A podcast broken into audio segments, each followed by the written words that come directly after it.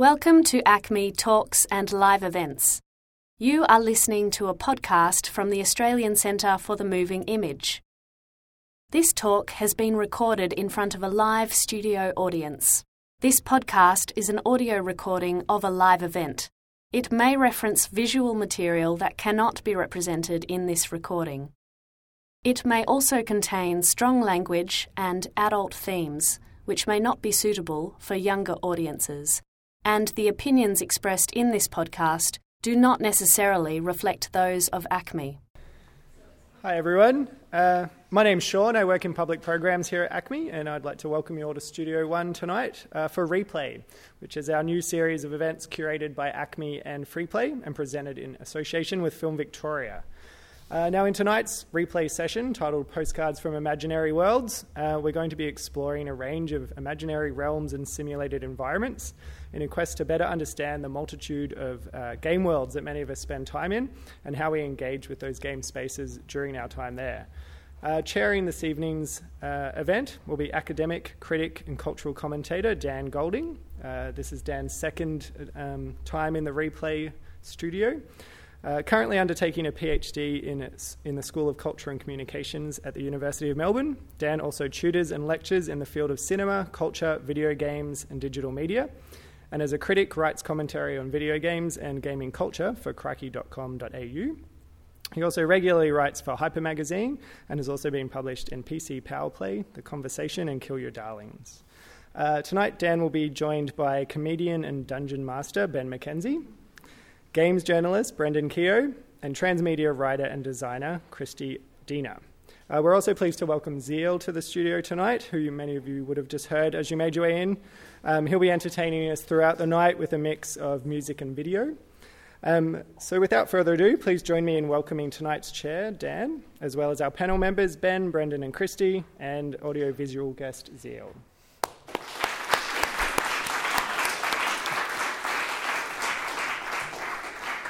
Thanks very much, Sean. Um, so welcome to the third of these um, replay events here at A C M I. Um, so tonight, um, as uh, we've um, uh, already heard, we'll be talking about um, uh, imaginary worlds, games and the, the worlds, the universes, the spaces that they create. Um, so, I mean, for, for me, I think, by way of introduction, I, I think that it's it's it's really um, the spaces of games that give uh, video games their texture and sort of their their unique qualities. Um, my research, uh, my academic research is, is really largely centred on this, so hopefully for, for me for me this evening it'll be a really interesting night, um, f- and for all of the, the speakers as well. So we're going to basically take a, a sampling uh, of game worlds um, and sort of, you know, try and, and, and get at, at what makes them tick, what makes them work, um, how we can understand them, but, but equally more than that, hopefully, um, you know, get at what we... Um, you know, what we the, the pleasure that we find in, in these in these worlds and these spaces, and maybe, you know, sort of assemble some um, uh, postcards of, of our own um, as as we go through the night. So we're we're sort of going to break it up by, by each panel member and sort of focus on, on each of them in turn, uh, and at the end we'll have a, a bit of a, an audience Q and A as well. So um, I think perhaps I'll, I'll um, just introduce the, the panel with a, a little bit more depth. So, so I'll go to Ben, um, closest to me first. So Ben McKenzie is, um, I, it's an amazing array of adjectives. Um, is an ac- don't read them all. uh, no, no, no. I, I, you know, I think it's a necessary part of any event you're involved in. Um, an actor, comedian, writer, feminist, rogue nerd, and ginger, um, as, as you can all see. Um, he's written, performed, and produ- uh, performed and produced uh, comedy and theatre for over a decade. Um, specifically, you, some of you met, might know him from the, his museum comedy tours or um, the Dungeon Crawl uh, series, which is um, a very long-running comedy series. But he's also appeared in the um, A B C T V series The Zero Project uh, and Woodley as well. And he's also Freeplay's production manager for this year. Um, So, yeah, terrific. Uh, then uh, sitting next to him, we have Christy Dena, um, who is uh, the director of Universe Creation one oh one, um, and uh, where she develops um, her own projects and consults on uh, other cross and transmedia projects as well. Uh, and she's working on an online comedy drama, uh, which is called Authentic in All Caps, which has just been nominated for a Best Writing Award at the Freeplay Awards. Um, so you'll have to all wish her luck for that as well this weekend. uh, and Christy also wrote a PhD on transmedia practice. Um, uh, and she also works on um, alternate reality games as well, which I think will give a, a, a really interesting insight um, for the panel this evening. And finally, at the end, we have Brendan Keogh, uh, who's writing his PhD at R M I T. Um, here in Melbourne, uh, which is focused um, sort of on uh, researching the, um, how we experience and understand um, video game play, um, especially, and sort of forwarding a, a video game criticism that, that traces the networks, the relationships between the player and the gamers. Yep. Um, he's also a freelance. I'll, I'll use ri- that. Yeah. He's also a freelance writer for. Um, Far too many outlets. I'm constantly jealous. Um, Far too for, many. For Kill Screen, Hyper magazine, Edge, Ars Technica, Paste, Games on Net, et cetera. Um, and he also created and ran the amazing blog Towards Dawn, uh, which hopefully we'll, we'll hear a bit about tonight. So first of all, I think uh, we will hear from, from Ben McKenzie first, if we can, yes. um, okay. who's going to talk us through a bit of role-playing and virtual worlds. So um, whenever I think about imaginary worlds, I, I think about role-playing games primarily because that's those are the sort of games I spent the most time playing, and not just video games, um, because video game role-playing games have their roots in pen and paper, traditional tabletop role-playing games. And it's not just about the...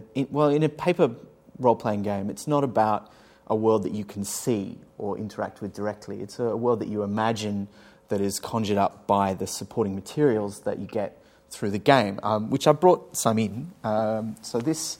That box on the end there, this is um, this is, this is for reals. Uh, this is the Planescape campaign setting from the early nineties.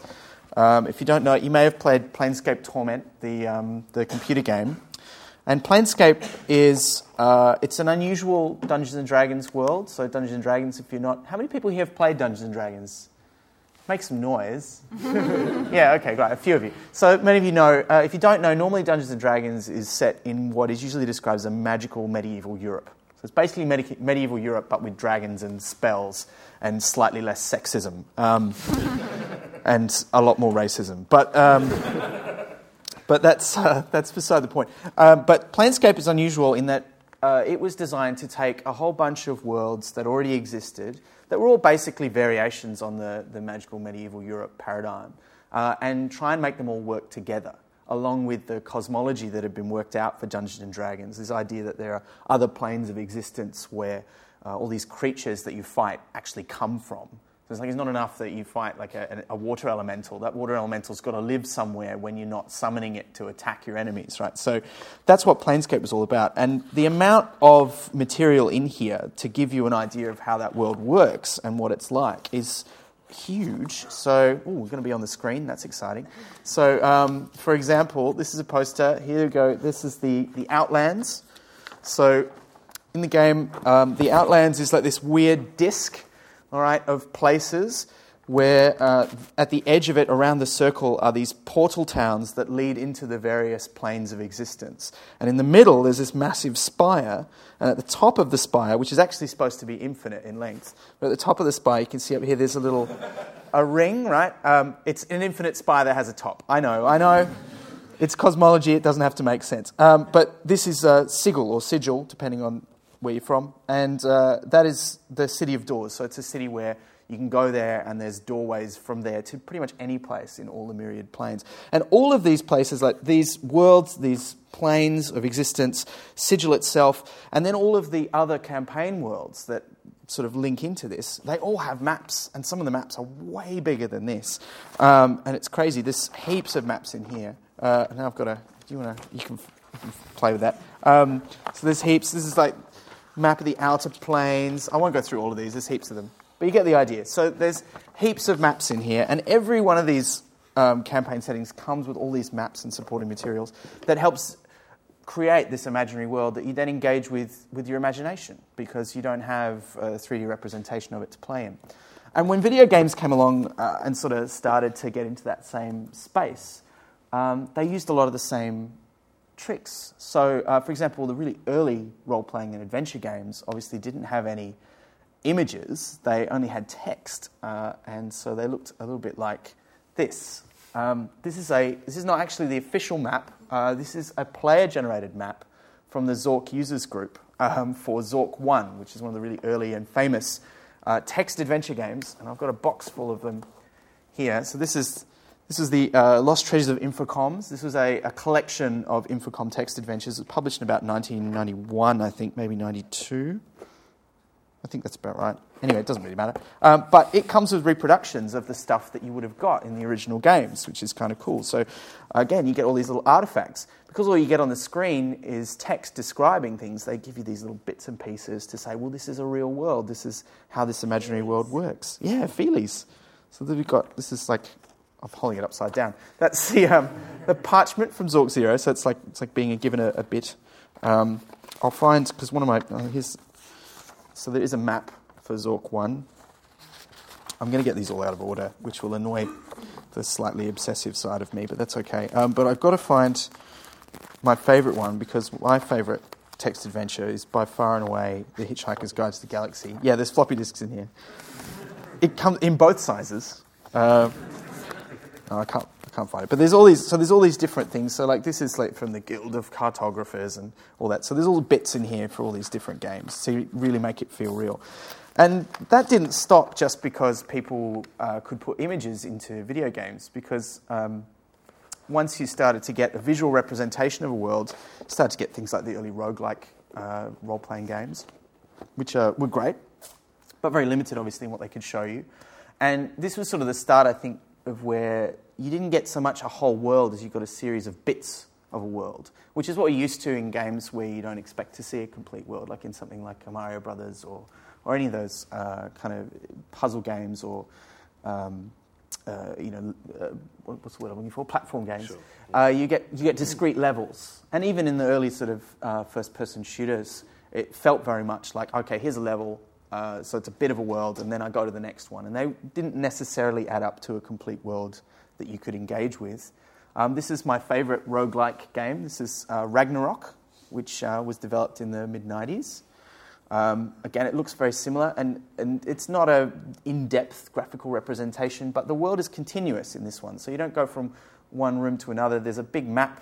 Um, it doesn't show you the whole map at the same time, but it is a, a whole world that you can explore and go into various buildings.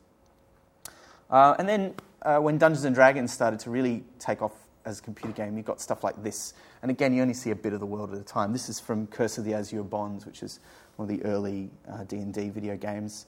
This is um, Eye of the Beholder. Yeah, Eye of the Beholder. Terrible. Um, but... But there were three games like this. And again, this is uh, they're showing you bits of the world. They w- sometimes these games would have a map like of the whole world, but you couldn't really just wander around and look at stuff. You'd go into a dungeon, so you'd only see like a little square of the dungeon and turn around and see another square. So these all came with maps.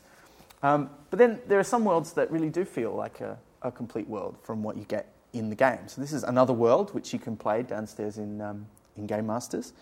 And uh, it's a game, it's a sci-fi game, basically, where you are accidentally transported to another world. Who'd have thought it?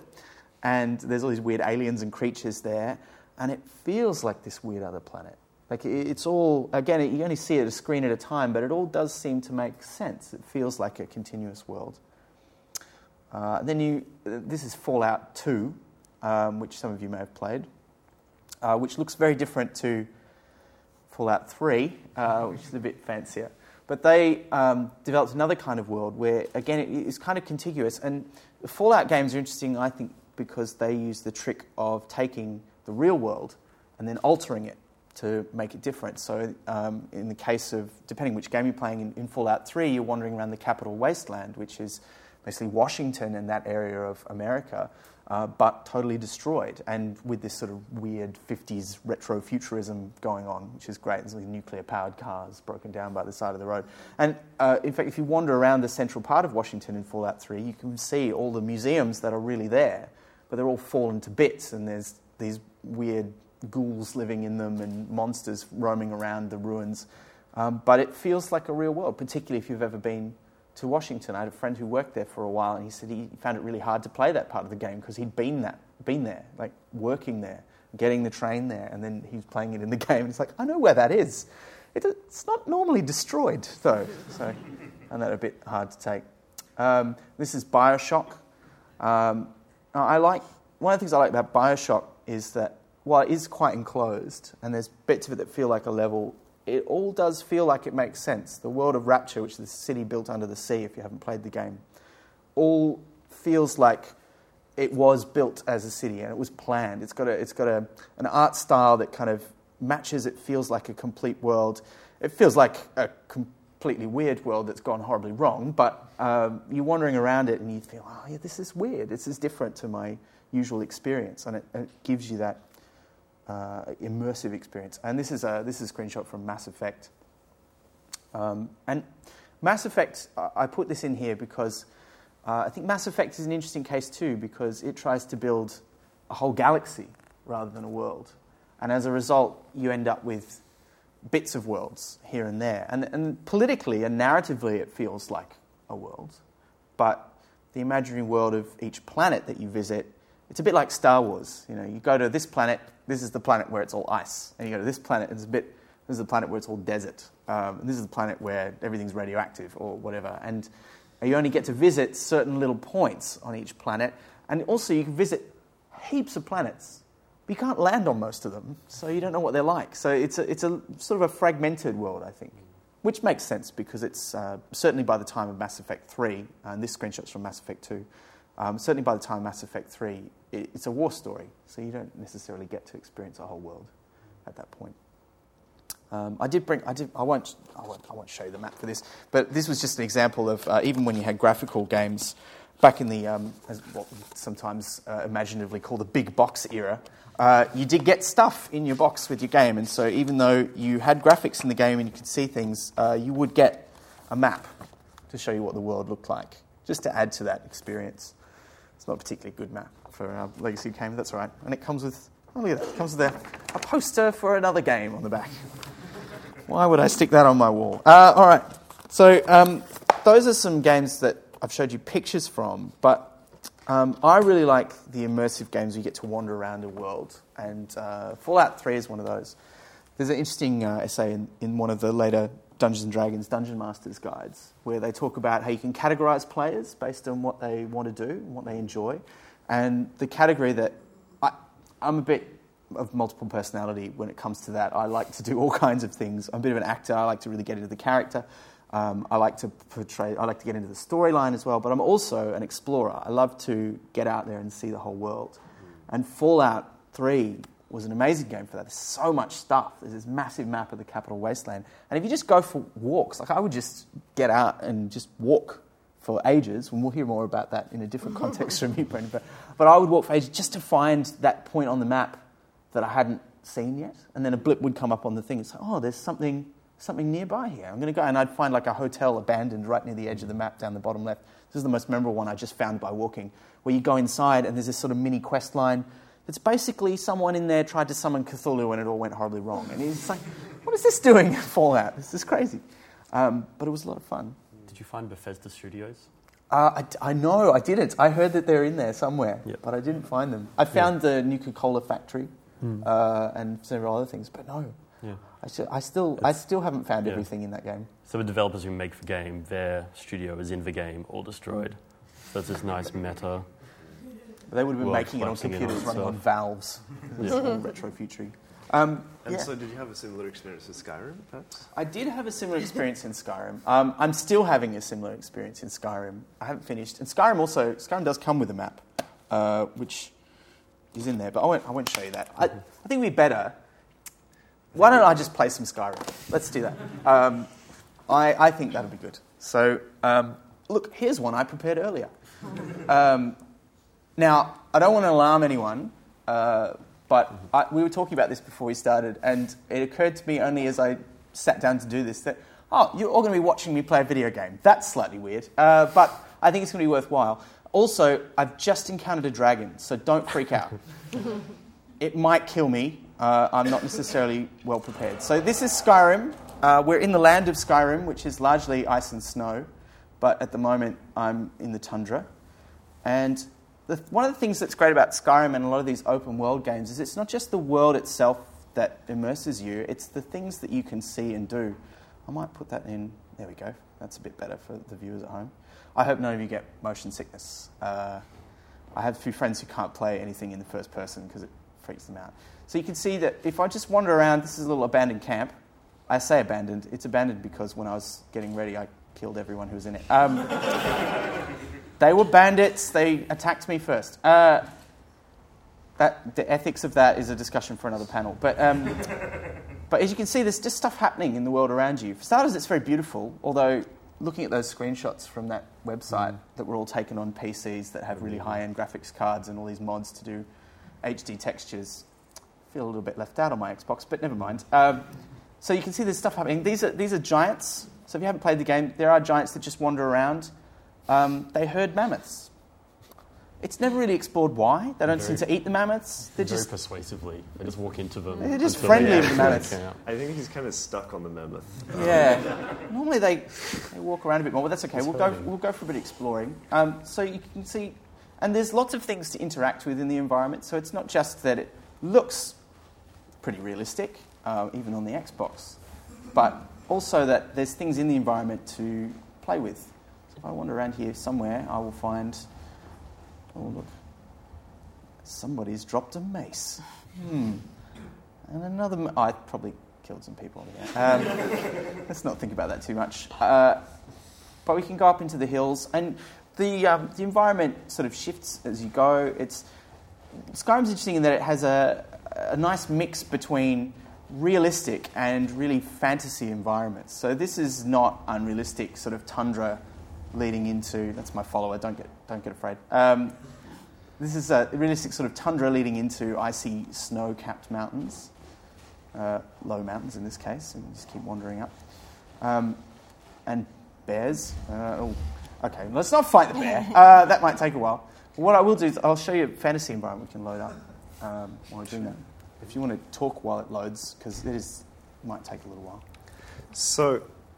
Maybe you can talk a little bit more about the while it's loading the design of, of the game, and I mean it's it's ex- extraordinarily large, isn't it? Yeah, it's a, it's a huge world, and the again the interesting one of the interesting things about it is it's part of an even larger world that has been mm. designed for the Elder Scrolls series of games. So the world of Tamriel is made up of all these different nations, and Skyrim is the northern kind of Viking nation where mm. all these the Nords live. They're called Nords. Mm. Um, they're basically really Uh, pale-skinned human beings who are really mm. racist and angry. Um, so I can I can kind of identify with some of that because uh, I'm quite pale-skinned. But yeah, and it's a it's a massive world, and it's broken up. In fact, what I'll, I should show you the um, I'll show you the map before I get eaten by a bear. Um, so this is the map of Skyrim, and uh, so we're here. The most useless map ever. Who, who wants not, clouds? I love on this map. map when they're trying to find Look, their it's way like around. It's like I'm flying. It's beautiful, but as, as a map, it's very unpractical. Perhaps not the most functional map, but it is beautiful, and it, I like the fact that it's it's in three D, so you you, you can see where the mountains are. Mm.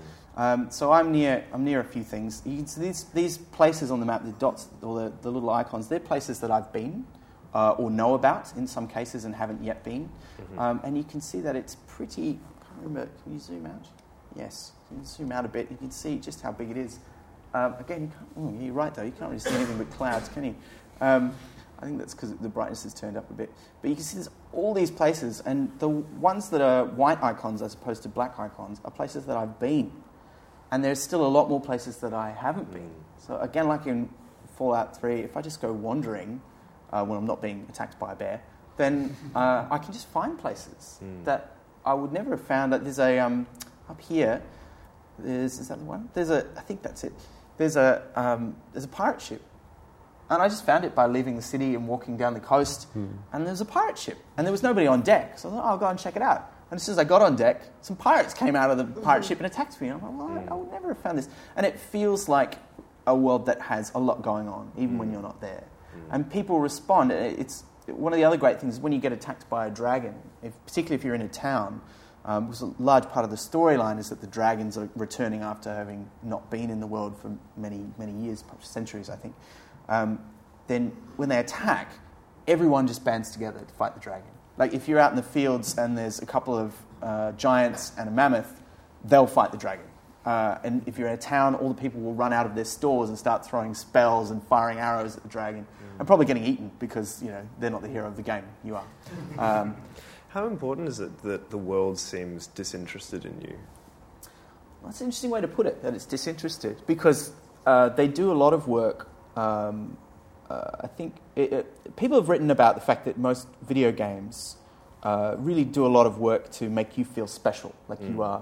Mm-hmm. Special. Mm-hmm. And that is an interesting thing about Skyrim, in that you get the feeling that the people in the game are getting along with their lives even when you're not around. Mm. But at the same time, as soon as you talk to anyone who's a significant character who has something to do with the plot, they'll always refer to the fact that you're the Dragonborn, the chosen one, um, that's going to come and save us from the dragons. Mm. Uh, but all the other people will just, you know, you walk past people and, and they'll just say random things. But a lot of the random things are generated based on who you are and what skills you have. So even that reinforces that idea that while they might not know you, what you're doing in the game has this massive impact, and again mm. reinforces that you and this world are kind of inextricably linked. Mm. Yeah.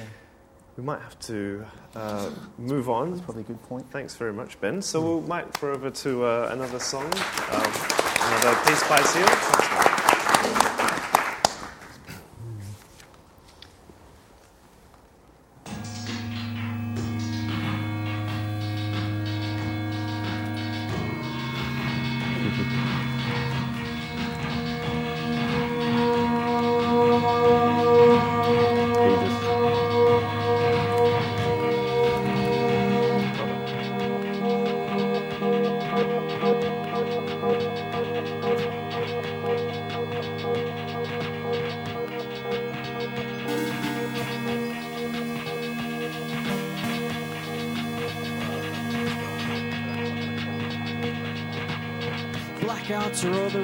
These days, rapid fire questions raised, speaking in tongues, walking into the light. We found those douchebags flying kites, blue flash flicker, switchblades sliced, camera phones and late night knife fights. The lights of the skies are just spots in our eyes, but they still light up the sky, light up the sky.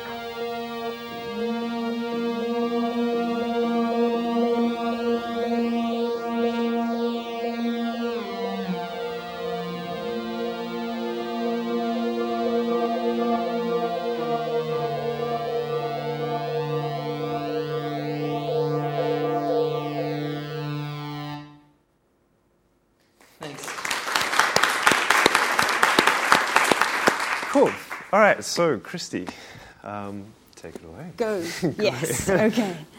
Um, yes, yeah, so with my talk, uh, when um, I was asked to, to do this, one of the things Paul said was, that, can you talk about a pervasive game? Um, and so, ah, oh, it's yours. Yeah, I swapped them. Got to keep your eye on it. Yeah. Um, and so, yes, yeah, so today I'll be actually talking about an experience going through a pervasive game. Um, but I need to start a bit at the beginning. That's that's me there with my brother. And um, as a kid, like many kids, I always wanted to be a spy. Um, and one thing I used to do in my primary school years was I used to um, climb up to the roof of the house um, and take photos of cars as they were driving by and note down the number plate, just in case they were doing something naughty. Um, and shift to a few years later, um, I... Then um, got into the security area and I got certified with um, baton and handcuffs, um, taking down psychotic um, patients, as well as having my gun license. And I used to go to the firing range each week and um, and practice, target practice with undercover cops. Um, so for me, it was a case of like, how can I really feel as if I'm a spy? You're looking scared. No, yeah. You actually are a spy. Yeah. um, and then um, this will probably get me in trouble saying this, but um, uh, so one time I was working at Miss Shop. This is when I was at um, uh, doing my undergraduate, and I decided that I'd figure out all the gaps in their security system. Um, so I ended up um, orchestrating a theft of a lot of stuff, and then I handed in the report to the security personnel citing all of the flaws in their system. Um, so yeah, so I, you know, I sort of took my um, my approach pretty seriously. Um, so come to the more recent uh, day here, uh, one well, fairly recently, uh, I had an invite that I saw. I was at my computer. There's postcards from from here. Um, and here was a, oh, crap. Here's a um, invite that you can't read, obviously, um, the, to the City Spies game of urban espionage that Harry was uh, running. Where are you, Harry? There you are. Cool. Yep. Um, and so, and so, yeah. So I'll just, I'll just read it out. Um, a free street game about stealing secrets and hiding in plain sight. Um, and, you know, some of the instructions are, you know, you could keep a, a timekeeping device um, on you, um, come with a sense of adventure, uh, and part of the instructions with the with your clothes was, you know, make sure you dress um, inconspicuously and comfortably, you know, for the day. Um, and so, yes, I thought, right, City Spies, I'm right on it. Uh, but then usually, when people are preparing to um, do a sort of uh, spy work or something like that in a video game, you've got this sort of experience. Um, you're passing around, you've got all your screens. Oh, we have no volume.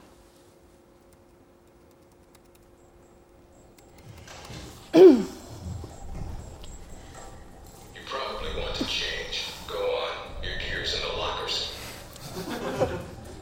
We're not watching you. Oh, I love this bit of the game. I always spend hours doing this. So yeah, you can customise your your hair, obviously. It's going to change.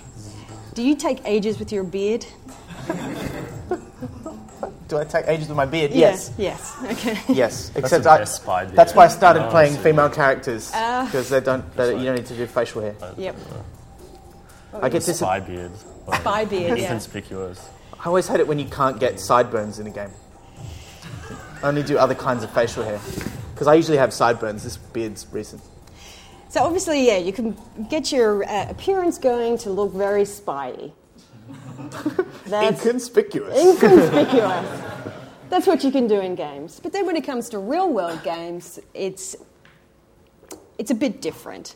Um, it involves, for instance, let me see, me drying my hair before I get there, washing my teeth, and uh, doing all of these normal grooming things. Now, the thing was with the shoes is like, you've got to be comfortable. I don't know what I'm going to be doing. I'm probably going to be running. So don't wear heels. spies don't wear heels, do they?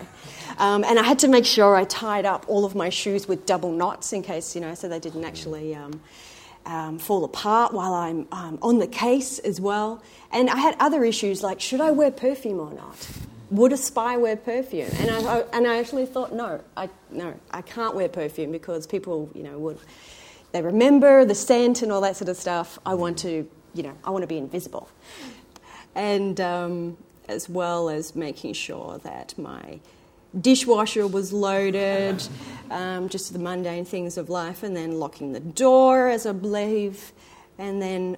Uh, just walking down a street, a suburban street, quietly by myself, which is very different to the no other zombies. times. Hmm? No zombies? No zombies. No nothing. No guns? No, but I was a spy. No one knew. And then, of course, um, there's the uh, preparation. Um, of course, I just got the train. There, about to swipe my Mikey, the electronics were down. Perfect. I would not be, I would have no digital footprint about where I was going. I was very happy with this. I wouldn't give that information to the police. And of course, in my mode, I was thinking about things. It's like, right, payphone over there. If I need to make an anonymous call, not be tracked from my mobile, I can utilise that. Um, and then, of course, we've got the um, the junk food machines, in which if I need to MacGyver a bomb, I can. I don't know how to, but they're there in case I need to. So this is taking a turn. And of course, I was thinking, how am I to take a photo of uh, the people, the passengers actually in the train? Um, and as any good try-hard spy knows, use reflections. So I waited until we were actually underground and then took a photo of the reflections. Um, I seem to be going well with my spy day so far. Um, and then as we move forward into the day... Move forward. Yes. Uh, so when I actually got to A C M I in the city, I found myself just thinking again about the fact that I loved um, collecting number plates, and I could, just could not help taking a few photo, um, photographs of cars and their number plates as we're going by. Um, and then when I arrived there, of course, yay, of course there are police there. There is bucket loads of police there for some reason. Um, now, this is something that I found always happens with um, the alternate reality games and that that I've worked on. You get into this state of mind where everything is meaningful and everything um, becomes part of the world. Uh, and there's always something freaky that happens. So, for instance, you know, I'm turning up to do this spy gig, and of course there's going to be heaps of police there. Um, I worked. Um, I created an alternate reality game a few years ago for the Australian Film, Television and Radio School, and we did it at a resort, in which I did things like I put police tape around the, the scene of the crime and, and um, um, you know, created all these crime scenes in the rooms of, of the actual resort and everything. And there were normal people there as well. So there was it was a bit of a, a, a worry with that. Um, but what happened was the players were so immersed and took on the world so much um, that they didn't want to um, cross the police line, the place that I had hidden clues. Um, and so, yeah, and so with that, we also had um, the um, fire fire brigade actually turn up during the alternate reality game, which freaked me out because um, I thought, oh no, you know, there's a whole lot of trouble that's happening and it's my fault, it's just a game. Um, but yeah, and so of course, as soon as I arrive, there's police there and there's police everywhere. So that's that's how we roll in the uh, spy world, obviously. And the other thing was there was a lot of um, buskers and entertainers. And so I immediately thought, right, perfect. When everyone is distracted, that's when you can take photos of the crowd. That's when you can actually note the people that are around there. Um, and so I did that. And then, of course, it was time to meet with my fellow spies. Um, and this is this can be quite an exciting thing, usually, in games. But instead, yes, I had that. I just turned up and there was no one there. And I thought, well, um, perhaps I've got the wrong location. Um, and so I then realised that the the name of the location um, is not listed anywhere at A C M I. It's not in any of the maps or any of the guides. So I just went to the A C M I Centre and got my ticket and went and asked them, you know, is this is this the right place? And the lady said, well, there's nothing on the maps, but it looks as if it is. Um, so yes, so it turned out I went back and everyone was there suddenly. Um, and so yes, that was the right location. And and it was now time to be briefed as to the actual game and what will happen. And this is when um, Harry um, passed out these these cards in which these are our bases um, that each each one of us, we went into teams, um, and with these cards we would have inside them uh, secrets that we were we were actually um, hiding. So the secrets are represented by Time magazine, um, and so we would put all the Time magazines into all of these um, these folders, and it was then our job to uh, run around and hide our secrets and then try and steal them from other people. But these are the actual rules um, that's that's here of Spies by Night, which is an adaptation of Pippa... Pippa Johnson. Pippa Johnson, yep. Uh, the potato... The potato gate, yep. Um, and so here, um, as you can see with the rules of the game, basically, you want to. We want to have as many that you know to win. It's is to have the, as many secrets as you can. The idea is that we had to hide all of these bases in um, all around Federation Square uh, with all of their secrets in them. And then when we went to actually go and steal uh, the secrets from other people, the the condition was that we had to have sort of the role the role of the uh, the Time magazine and another, you know two people per per one, and then you just um, secretly walk. Secretly walk. Yeah, not so secretly walk. Yeah, yeah. It was pretty obvious. Um, and so then, you, of course, you have to have all these strategies in there as well. So this is where it changed for me. Obviously, that you know the whole experience changed for me. This is um, what um, Craig Lindley um, talks about in terms of gameplay schemas. Um, I was coming in with a certain um, expectation and uh, an idea about a pervasive game, which is you know pretty much governed from uh, my experiences with alternate reality games and things like that, where it's set in the real world, you're playing yourself and you're doing all of these things. Now the difference here, obviously, with this um, with this pervasive game, this street game, was that suddenly we had all these representations of things. You know, the Time magazine represents Um, secrets as opposed to actually being secrets and things like that, um, and so that that mean that, that meant I had to you know shift the way I approached it, and it's it's something that um, once again that Craig Lindley talks about in terms of um, inter- interaction semantics that. Um, you know, you've got uh, moving a joystick or uh, uh, playing with your keyboard or whatever um, is can trigger a representation in the game world, like jumping or you know. Um, killing, you know, shooting or something like that.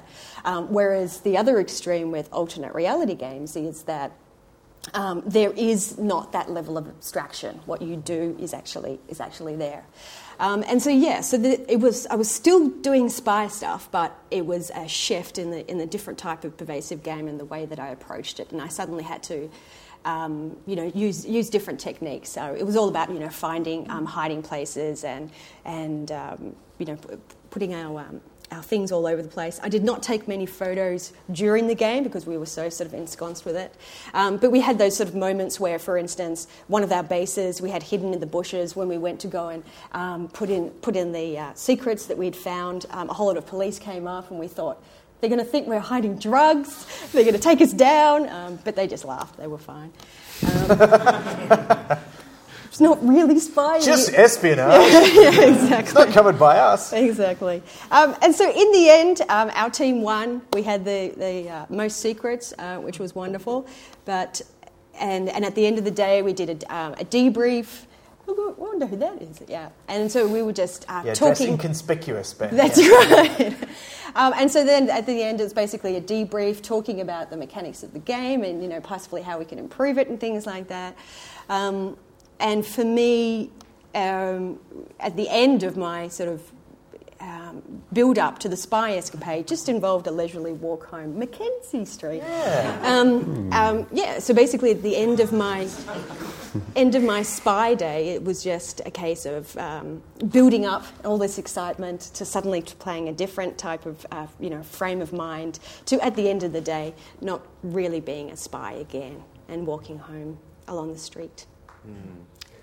Thank you. So, I mean, so we just have a, a, a few minutes. I, I'm really keen to ask that the obvious thing to ask from that is... What's different between, you know, the real life space of the game and the oh, sorry, real life physical space of the game and the digital space of the video game? But I think there's so much that's different that the more interesting question is what stays the same. Yeah, I mean it's interesting because there's you know, when you talk about immersion and role-playing and things like that, you know, that it was like I was fully immersed, you know, for instance, in the, the different type of game, the, you know, the, the Spies game. I was still immersed, but it just it required a shift, you know, in my mind, um, which was a different type of immersion to the one that I was building myself up for at the beginning of the day. Mm. And, and, of course, you can...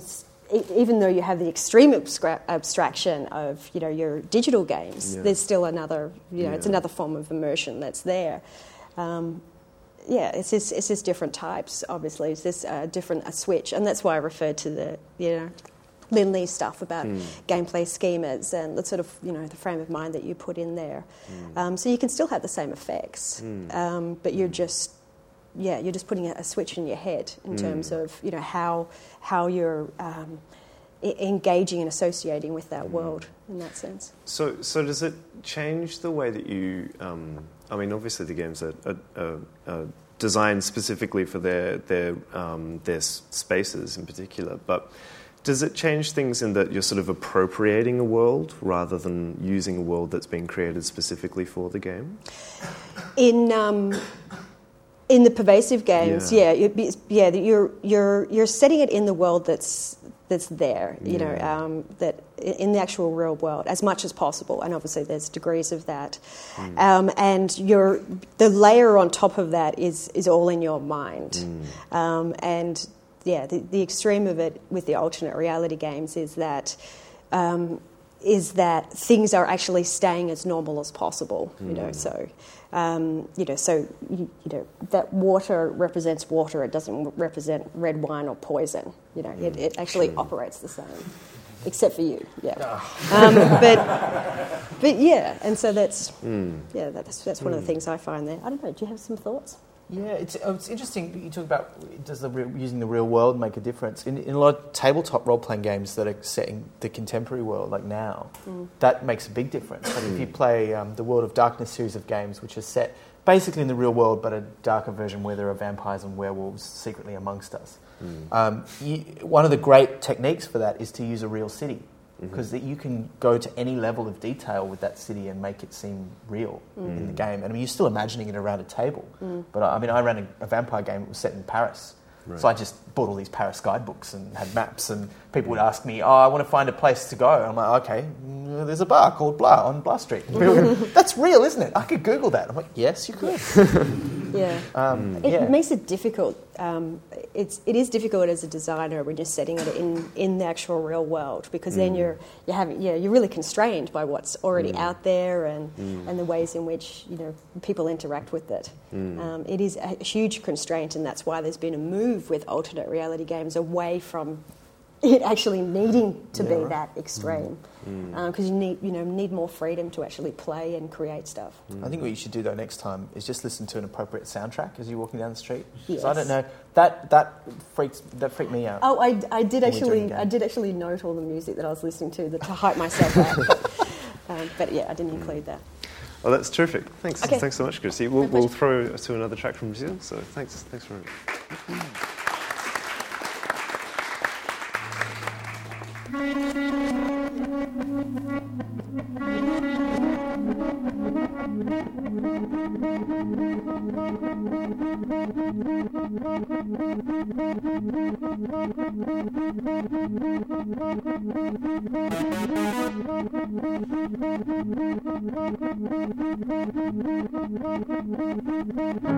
Clouds are only there in case we fall into the sky.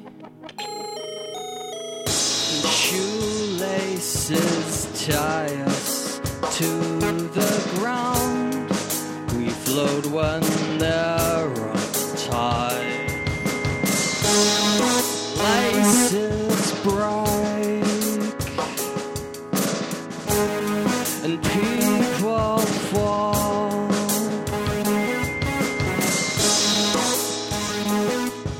The clouds will catch them.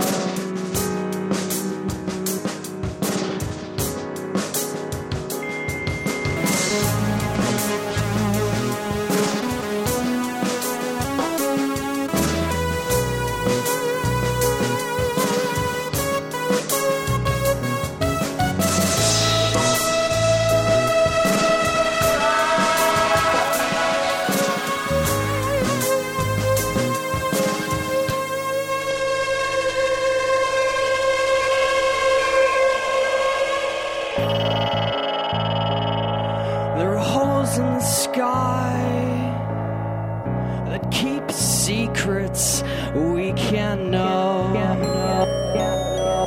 Street lights above me, power down. I feel my feet let go. Lights bright.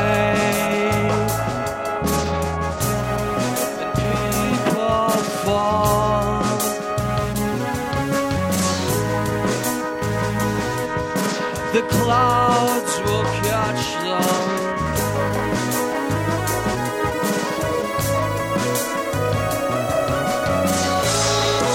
Laces break and people fall.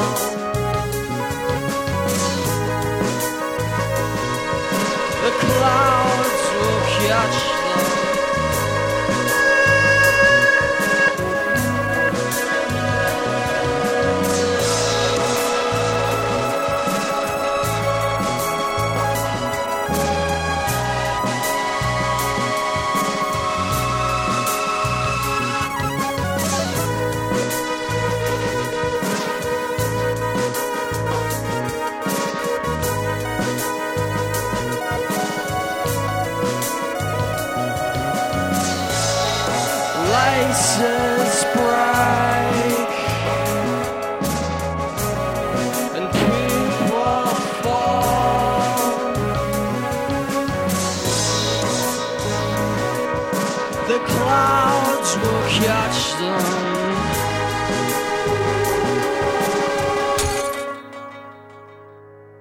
Thanks.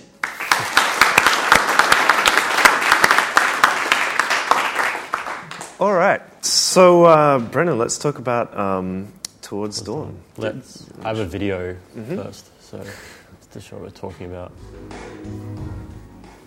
There's like eight more minutes of that video, so I won't give you epileptic fits.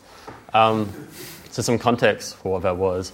That was um, a project of mine I did called Towards Dawn, which is a blog and an experiment I did in Minecraft. Um, for the one or two of you that might not know what Minecraft is, Minecraft is an indie game where you just have a world and you can just do whatever you want in that world. You can just go mining, take resources, and most people will build things in that world. Um, But I never really built anything. I always just would start a world. Go, and these worlds are just randomly generated. Everyone's world is different. And I would just go exploring, find everything I can to find in that world, start a new one, and do the same thing. And I didn't think about it for about three or four worlds. And then I thought, I could just go across that ocean, and there will always be more world there. I don't need to start new ones. Because for worlds are just constantly generated the more you walk. So these worlds are just infinitely big. So I had the idea for an experiment then where I would just walk. I wouldn't build anything. I would just do what I enjoyed doing in Minecraft, which is just seeing what's over there. So I decided to just walk east towards the sunrise, which I later found out Notch had made north for sunrise, so I had to turn ninety degrees halfway through. But it was consistent over time. Um, so I started a blog, and I just walked east, and I didn't expect anyone at all to find that interesting. And a lot of people found it interesting. And um, Rock Paper Shotgun linked to it, and a lot more people found it interesting. And then I kind of had to keep going.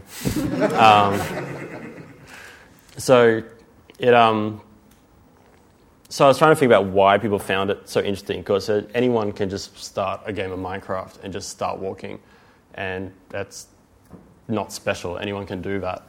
But I thought what was special about it was that nobody else could see this world, and that I was going somewhere no one had ever seen before and no one would probably see ever again, and that people were interested in that even if they could do it themselves. It was just interesting to see somewhere no one had ever seen before. And it had a... Um, the other thing that makes it kind of gave it a kind of gravity was that this wasn't just a camera floating over some random world. It was if I... died, and I could die if I fell off a cliff, or if a zombie got me at night because I didn't build my camp properly, or if I um, just fell into a pit of lava because I wasn't looking where I was going, which nearly happened several times. I would die and respawn right back at the start and certainly not be doing it again. So there was this real, real kind of um, tenuous vulnerability to the project, which it could just end at any time, which is kind of a point I think I'd like to make about virtual worlds more generally. And I'm going to do this. I'm going to draw what I got out of Towards Dawn to what I think about virtual worlds broadly, which is that you don't just kind of fly around as a camera in virtual worlds. You have a body, even if you don't see it, and that world's going to do things to that body, like kill it if it jumps off a cliff. Um, or in something like, say, Assassin's Creed two, if you're Ezio, like, you're going to understand that world differently than you would through what you can do through Nico Bellic's body in um, G T A four. So in Minecraft, you don't really have a character with a name or anything, and I just had the default skin. I never bothered making him look or her any different. Um, but it was still a body. I was just walking, and I could hear my feet fall all the time. So there was that kind of perspective thing happening. And yeah, so that gave the blog and the narr- a kind of narrative pressure where if I died, that was it. Like, it was just over. So I went on, and at first I was taking maybe ten photos a day just of cool mountains or rivers or waterfalls that I would find. And since I started this project when the game was still in alpha, the algorithms to generate the world were fairly rough, and there'd just be all kinds of awesomely glitchy um, land masses, like just waterfalls floating in midair, and just um, perfectly flat um, areas. It got to a point where he updated to the beta version and the world algorithm just reset. So I came to a kind of cleave in the world where it was just a straight line and the new world started. So I kind of had to jump down off this sheer cliff into a river, and you look back and mountains just kind of stopped, and you could see kind of a honeycomb of caves underneath. It was a lava flow into the water, and it looked amazing, and it just was never meant to exist. So as I went on, photos came less about the landmarks and more about showing every single thing that I saw. So with, after a while, I was taking maybe fifty photos a day instead of five. So it became less about postcards for my blog and more about this weird kind of cartography where I wanted people to know exactly how that world went together rather than just I walked for a while and saw this cool thing, which was made the post ridiculously large, and I think I capped a few people who read the entire thing in a few days. Um, which, gets, which when that happened and I realised how many photos I was taking and why I was taking them all, kind of realised there was something going on in Minecraft, and especially in Towards Dawn, or especially in Minecraft, that led me to do Towards Dawn, that had been happening for me in video games back to when I was playing Doom, when I was far too young to be playing Doom, was that I had this entire three D level I could explore, but I would just kind of stand on the edge and look out the window at whatever Martian moon I was on, at just these two D mountains. And I can't remember how this happened, but a friend at school somehow convinced me there was a secret way to get out of the castle in Doom, and that there were forests and villages out there on Mars's moon for some reason. It never really made sense, but I had these fantasy imaginations of getting out of this castle and just walking. And as video games kind of became more and more about the broader world, I guess, you know, open world games became easier to do technolo- technologically, that Minecraft was kind of the ultimate realization of that, just having this entire world to explore. So it's something like, because when I play games, I think of myself almost as a cartographer, I guess. Like, I'm not understanding for people that live there and stuff, like in, say, Skyrim, and that kind of Tolkienistic understanding everything that's there is awesome, but also just knowing how all the bits of geography go together. Because you get this amazing feeling when you first start playing Skyrim or Fallout three or G T A four, and you first exit the world and you're walking down a path to the first village because you still have to go there at that stage. And the entire world is just a backdrop, and you know one day you're going to understand all this, but for that first moment it's just a path, and this intoxicating sense of knowing that you don't know anything, and that you are, in about one hundred hours, you're going to know it so well that you'll walk down this path again and you won't even know it's the same path at first, because the context of it has completely changed. So Minecraft, for me, was like this, I've written down here, endless cartographic drug, where um, pretty much that intoxicating feeling of having no idea where I am just kind of was perpetual, and like, just endless, endless worlds of just constantly being able to um, go somewhere new and contextualize that new place within every single pixel of new place I'd seen before that for like sixty days of my adventure. And that's really all the notes I've written down. So, can, sorry, can you clarify question. how long it went for? Right. Um, it went for sixty in-game days, which is like twenty minutes a day, but the blog went for about eighteen months or so because I... um, Christ, my throat's dry. Yeah. I um, started in like early two thousand or late two thousand ten when the game was still really, really new. And I kind of rode the wave of popularity with Minecraft, with a blog as well. So, and I ended it in was it last year? Mm. Yeah, so like late two thousand eleven. And there were some pretty big gaps in there where I wasn't updating, but a lot of people kept with it. And even if I didn't update for six months, people were Mm. really, really interested and really wanted to go. And even to this day, there's people who just read the entire thing mm. from start to finish in a day, mm. which boggles my mind because I look at it and I just see there was a mountain, there was a waterfall, there was another mountain. I named yeah. this pig, then accidentally murdered him by knocking him off a mountain. Then I buried his pork chops in a chest. Um, mm. But yeah, people really got something out of that mm. when it kept going. So... Mm. So yeah. how how did the technology of the game impact on the, the kinds of worlds it was creating? So, because the game was constantly being updated by its creators as you were yeah. going on this journey. It changed it fairly dramatically. Um, at first, there was only one kind of world, just tree and grass and mountain and cave. Um, and then as I went on, as I said, there were big cleaves, and then there was they added biomes, so forest and snow. So as I... got further and further away from home, it kind of became more and more foreign. Mm. So that, and then eventually I ran into people, like when he updated it, so there were villages and people in it. So after I'd been walking all by myself for like fifty days or something, mm. I saw a rooftop on the horizon, and it was just the most amazing thing. And it's you know, these people just kind of just looking at me. Mm. And I spent that night indoors rather than in my little dirt hut that I built every night mm. to hide from the zombies. And, um, yeah, so it changed pretty dramatically. And then it kind of changed, not so much for the worse, but it got to a point where they kind of smoothed out all the glitches in the algorithms, so there weren't, I wasn't getting new amazing things anymore. It was just, just another forest, just another swamp, just another desert. Mm. And that's when I decided to end it. Um, I won't say how I ended it. Um, you can read it. But, um, yeah, and then, because a lot of commenters were noticing too, this mm. is starting to get... not old, but we've seen this before. Mm. So it was kind of...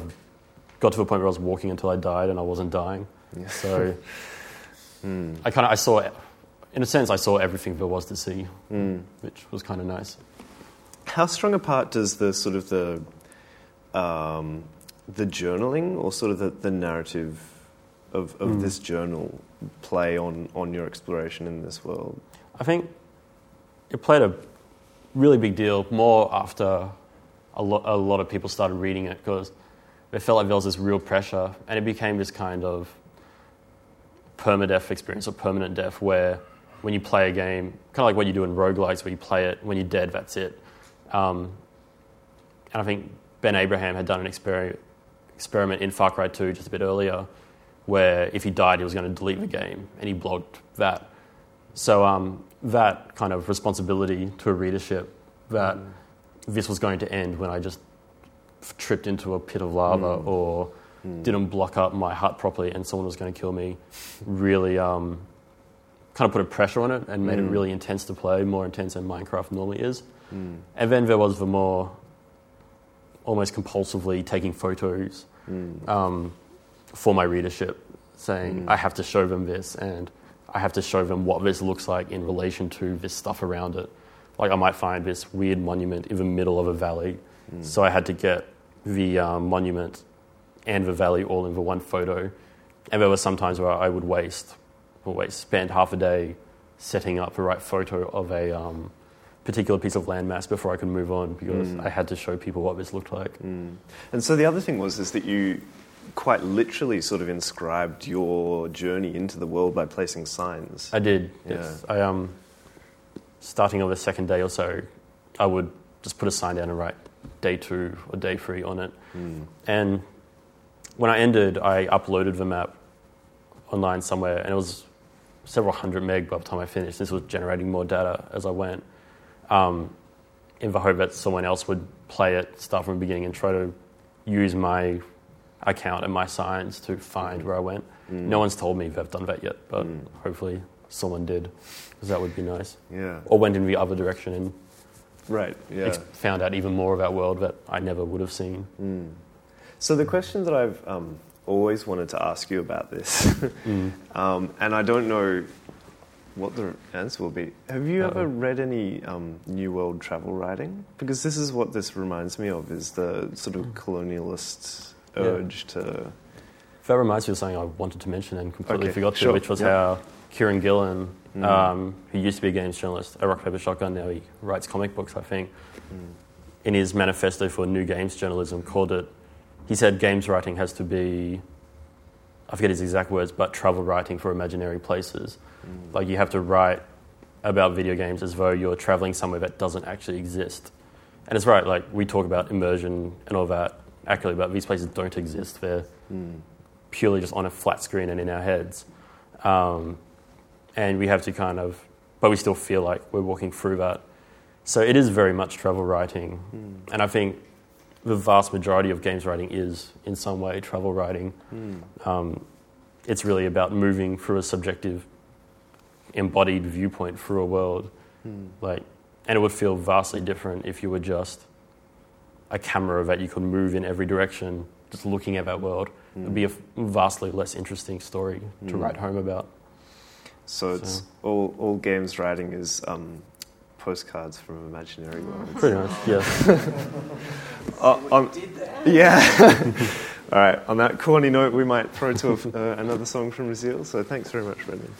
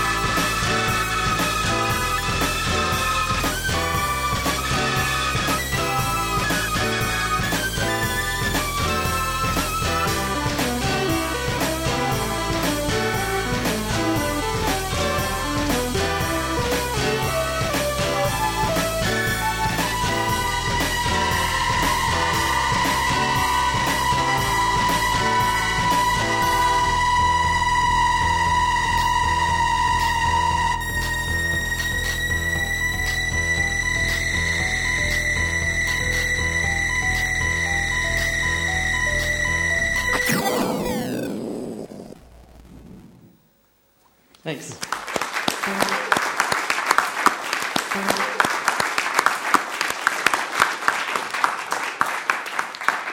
Okay, so that brings us to the final part of our evening, which is the audience Q and A. So I think, um, I'm not sure if, yep, there are some microphones roving around. So if you've got a question, perhaps um, put up um, a hand and a microphone will come to you.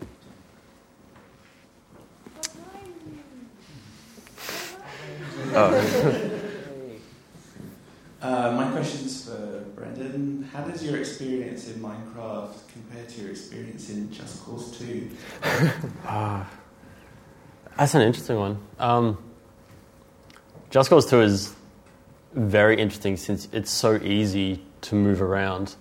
Um, for those that don't know, Just Cause two is essentially um, the antithesis almost of Grand Theft Auto four, where you can just go anywhere, do anything. It's this massive um, island nation which has deserts, mountains, everything. It's just a playground. And you can just move around so easily with a grappling hook and a helicopter and anything you want.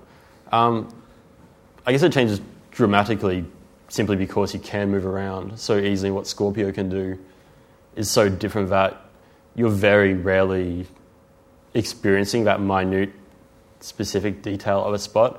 I guess it's more like going on a holiday somewhere, for travel writing thing again, and just looking at the sites rather than walking around and seeing everything.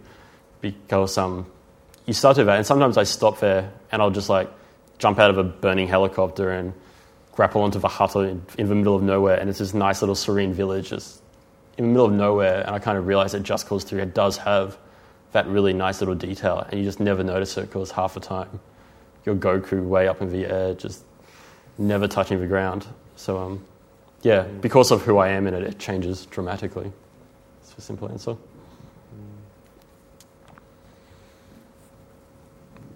Well, I have a question while um, perhaps we're waiting. Um, so a lot of the games that we keep coming back to to talk about this sort of stuff are very um, like um, fantasy. I mean, you've been playing Skyrim. Is there a reason that we keep coming back to particular genres in terms of exploring space and, and geography and um, open worlds in games?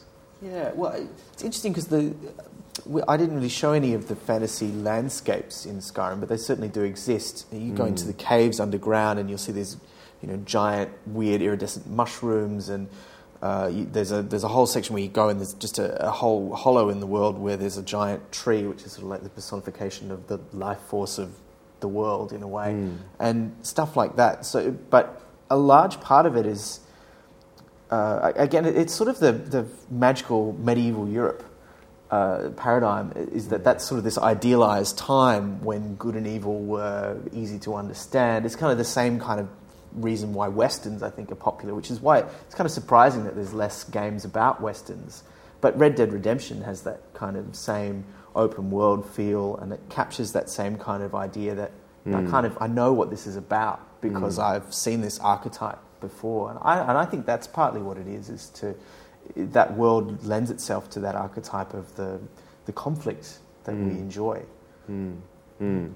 And I mean, I mean that perhaps goes back to what you were saying as well, Christy, in terms of what we bring to these worlds and these experiences as well. Mm. Um, obviously that plays an incredibly important part in, in A R Gs. Yep. I mean, it's, yeah, I mean, it's, it, with A R Gs you're using the, I guess, you know, the tropes of your own world, mm. um, whereas the other ones are using tropes of constructed yeah. worlds, yeah. Um, but they're both familiar. Mm. Yeah. I guess the fantasy and sci-fi rocks up so much because you want to explore worlds, other worlds you remember exploring, other ones completely unlike mm. your own world. And fantasy and sci-fi are kind of the easy ways to make a world unlike your own world. Mm. But it's interesting then when you have the opposite, like Rockstar's games, like Grand Theft Auto four or Red Dead Redemption, which are really more reimaginings of this world. Mm. So um, Liberty City has to be one of my favourite imaginary worlds to explore just because of how much is happening in it. And I went there before I went to New York. And then tra- walking around Manhattan was just the most surreal experience. I'm like, I'm like, why does the ghetto life building have an M instead of a G? Yeah. And then, or I'll be like, oh, this is Chinatown. that must be Little Italy over yeah. there. Yep. Um, There's also yeah. the economic consideration of these mm-hmm. sorts of worlds that need to attract a lot of players, mm. and it's, it's you know it's the same with like you know you pull on genres and tropes that will mm. bring in a lot of people. Mm. So, you know, mm. there's also that aspect to it too. Did did we have the? Yeah, okay, we've got a couple now. Cool. Hi, um, I'm curious as to what you guys think of. Um, there's something that I've noticed recently, and that is and Brendan's example is true, but. More recently with uh, DayZ and games like that, people are starting to tell stories about what's happened to them. You know, obviously with DayZ, I'm referring to uh, what happened to Adam Rudge. That sort of swept like wildfire across the internet. Mm. Um, but we haven't really seen that before. We haven't seen these organic stories growing out of artificial worlds. And I'm just interested to hear you guys comment on that. Mm. In, if I can jump in just for a second, in a, in a way we kind of have, like um, you mentioned before with the Doom example, that sort of urban myth of of thinking that maybe there's stuff that, that you can access that you actually can't mm-hmm. access. I mean, there's a classic example of the, um, I forget the name of the game, the, it's like a, a tank game, and the um, the myth was that at the very end of the game there was like a castle that you could reach. Oh, and that, um, yeah. Yeah. That game. And it's obviously completely false. Well, yeah. I'm actually I'm referring to the, what really actually happened mm. to Adam. Yeah, game sure, and, sure. And that, that yeah. was a scenario that, you know, the developers hadn't really envisaged at all. Mm. It was mm. like it wasn't even it was a mod based on a game based, you know, that, and this this thing happened that had, no one could have foreseen mm. happening, mm. and it took on this this well. world of its own, this life of its own. Mm. I think that's really interesting that the clay, like people were moulding this this mm. engine to do what they wanted it to do mm. outside of the developer's original scope. Mm. I think it's two things. I think on one side, it's just easier to find these stories now mm. than it used to be. Um, like they're just so much easier to spread, like Adam's story when he got taken as a slave and that. But also, I think maybe... Should we give some context for that? Right. um, oh, yeah. So if you don't know what DayZ is, it's a, it's a it's an indie mod for an older game that you can get on Steam. It's cheap. Um, designed by a guy from New Zealand. And uh, in the game, it's a zombie survival game, but the zombies are not really much of a threat. They're pretty slow. You can avoid them easily. So it's all about your interaction with the other players who are other survivors. And there's limited resources. You only need, you only have so much food and drink and bullets and... cars, and you fight over them in the game. Yeah, and what happened to Adam was he was walking down a road and a bunch of people who were self-chosen bandits um, took him as a slave. So... He was, sh- he was unarmed at this He stage, was unarmed, yeah. and they just came with all their machine guns they had found, and they shot him in the leg and then healed him and said, okay, now you're our slave. And he was kind of tweeting on his phone on the side, like, help, taken slave, um, I'm in this area. And all of Twitter just started following as they forced him to go and do things. Um, but yeah, I think there are more games that exist now that kind of allow that, that don't have their own narrative, which are also great. I love games that do have their narrative, but games that don't have narrative kind of demand that you put your own narrative into it. And then you just want to tell people that story, and people want to hear those stories. And I think this is like my own personal interest in games writing is that that's what, like games writing is better when it's more specific and more focused on the individual actual experience rather than broad claims. So those individual stories that individual people have is just far more interesting to read. I do think. You do you get that sort of thing with A R Gs? Because I know that th- that's something that's a huge part of the role playing, like tabletop role playing. If you go to a convention, you play games with people.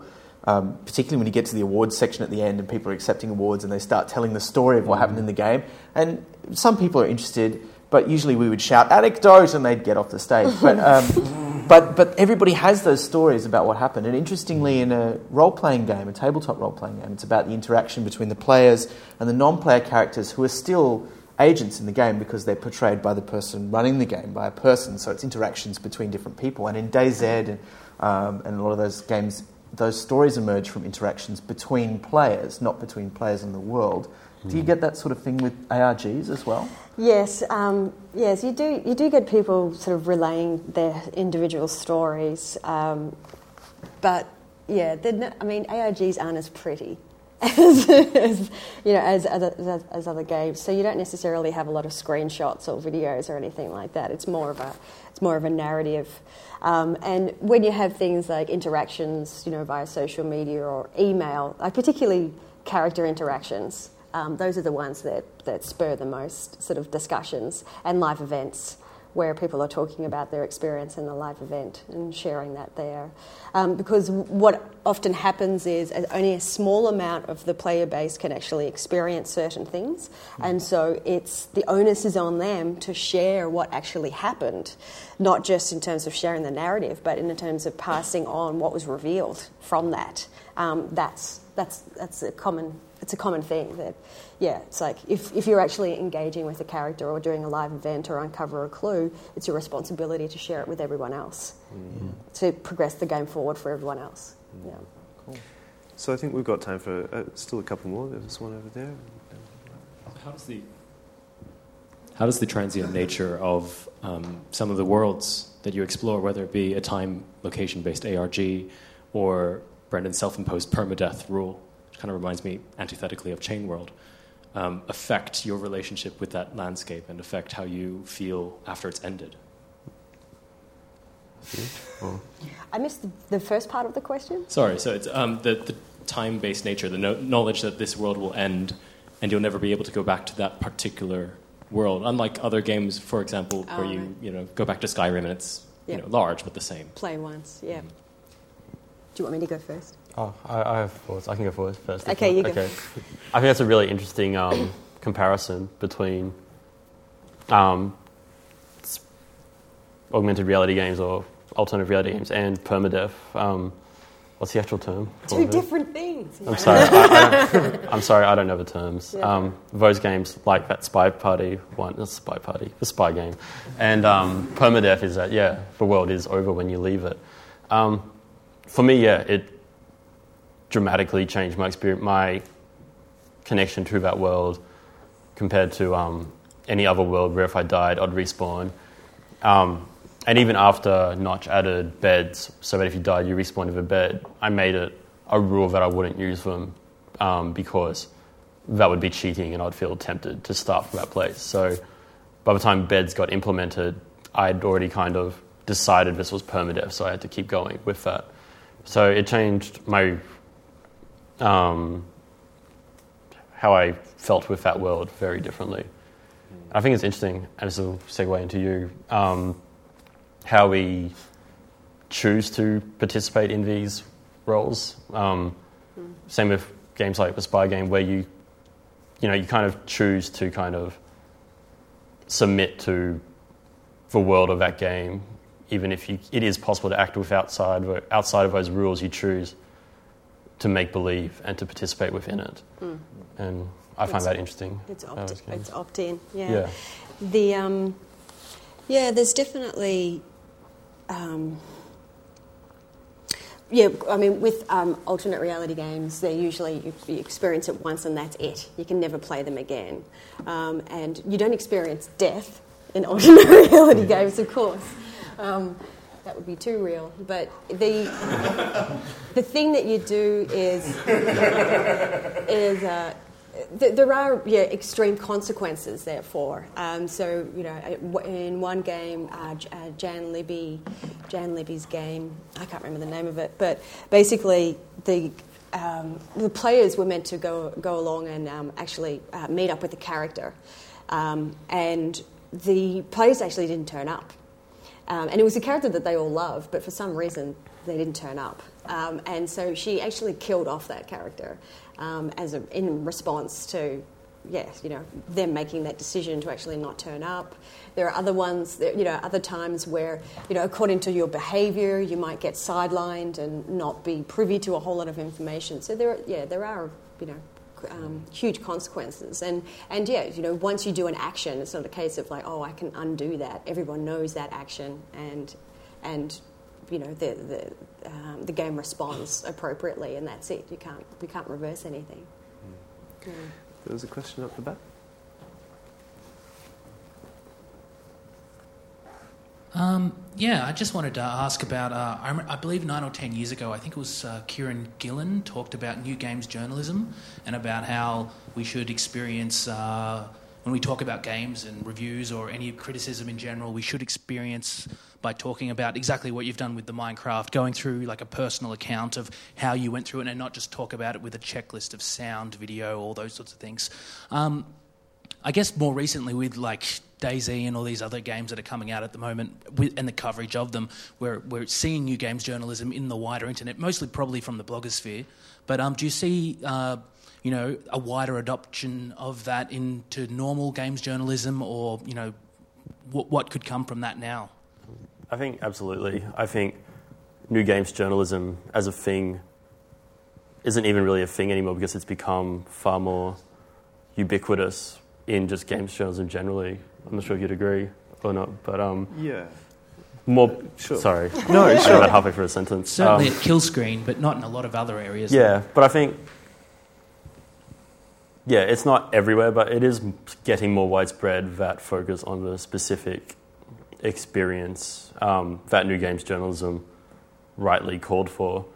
Um, I think something important to note that Kieron called for in that, that I think a lot of bad new games journalism misses is that the worlds are imaginary and there's stuff happening on this side of the screen as well. So like in my Minecraft blog, I wouldn't hide the fact that I was holding down W or that, I don't know, another window would pop up because I forgot to close a program and I'd get hit by a zombie because of that. Like you don't... I think good new games journalism doesn't hide the fact that there is another world mashing into this world, a lot like alternative reality games, really. But there's an interesting parallel with that. And I, I keep talking about um, tabletop games, but I think that's because, particularly when you talk about role-playing games and computers, that's where they come from. And, th- and there's also been a shift in the way those are written about in the books when they're published, in that there's a lot more what they call actual play accounts in the books now, which tells the story of the characters, but they'll also explicitly also tell the story of the players. Mm. So you get both accounts together. So you get the imaginary world, what's happening in the imaginary world, and at the same time, what's happening with the players. And in fact, in some of the um, the White Wolf games that I mentioned earlier, they would do it as a comic strip, like as a, a cartoon, and they would do uh, the cartoon on one side would just be the cartoon, which would be the players, and they'd have speech balloons and they'd be punching, you know, monsters or whatever they were doing. And then on the other side, they'd have the same cartoon, but they'd sort of fade it into the background and have text over the top of it describing what the players were doing. So the player decided they wanted to do this. The storyteller or dungeon master said, okay, great, well then roll these dice. This is the result they got, and so this is how much damage they did. And you'd see that direct translation from, as you're saying, the same sort of thing, what was happening on either side of the screen, so to speak, but without a screen. Yeah, it's a real temptation in games writing to just talk about that side, which isn't the whole story. Like, it's, it's so messy across it. In the uh, transmedia design documentation um, that I often use, you know, we basically chart the journey of the, you know, the different types of behaviours of the different types of players, and sometimes that can be a comic and... Um, but that's crucial to communicating what it actually is as opposed to just what happens in the world. Mm. Yeah. To, to go back to um, the new journalism stuff, though, um, I, I, I think it's um, quite cyclical as well.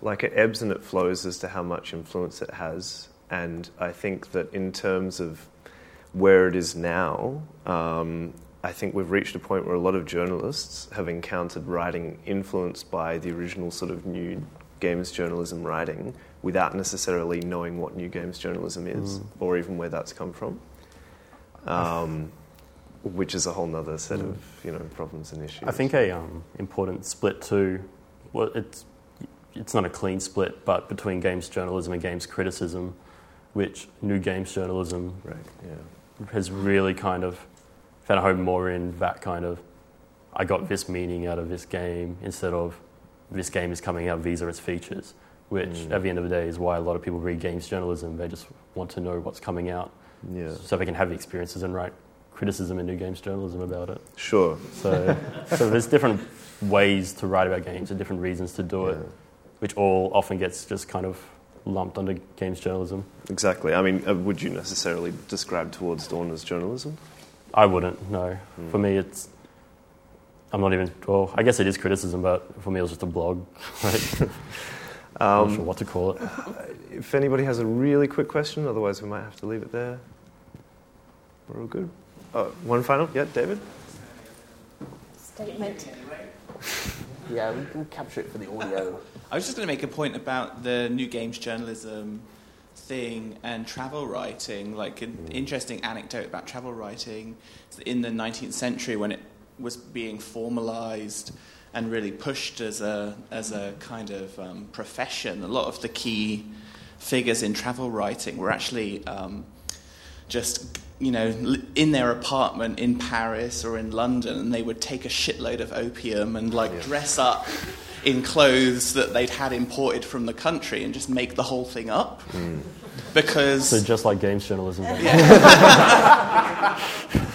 like um, they really understood that what the audience wanted was this writing that, that had this feeling of movement, this kind of unencumbered, fantastical other world. And I think that um, you know, when new games journalism came along and it proposed its manifesto, and people like Kieron and Stikar and everybody was kind of kicking off, they were really pushing against an open door because there was such a demand for that kind of unencumbered, mm. more lyrical writing that just charted a space rather mm. than, yeah, listing feature sets and mm. doing that whole thing. Mm. Well, uh, I think that brings us to about the end. So if you'll join me in thanking um, very much Brendan Keogh, Christy Dena, um, Ben McKenzie, and Zeal. Thanks very much. You have been listening to an ACMI podcast. For more recordings of talks and live events, go to ACMI Channel and the ACMI website.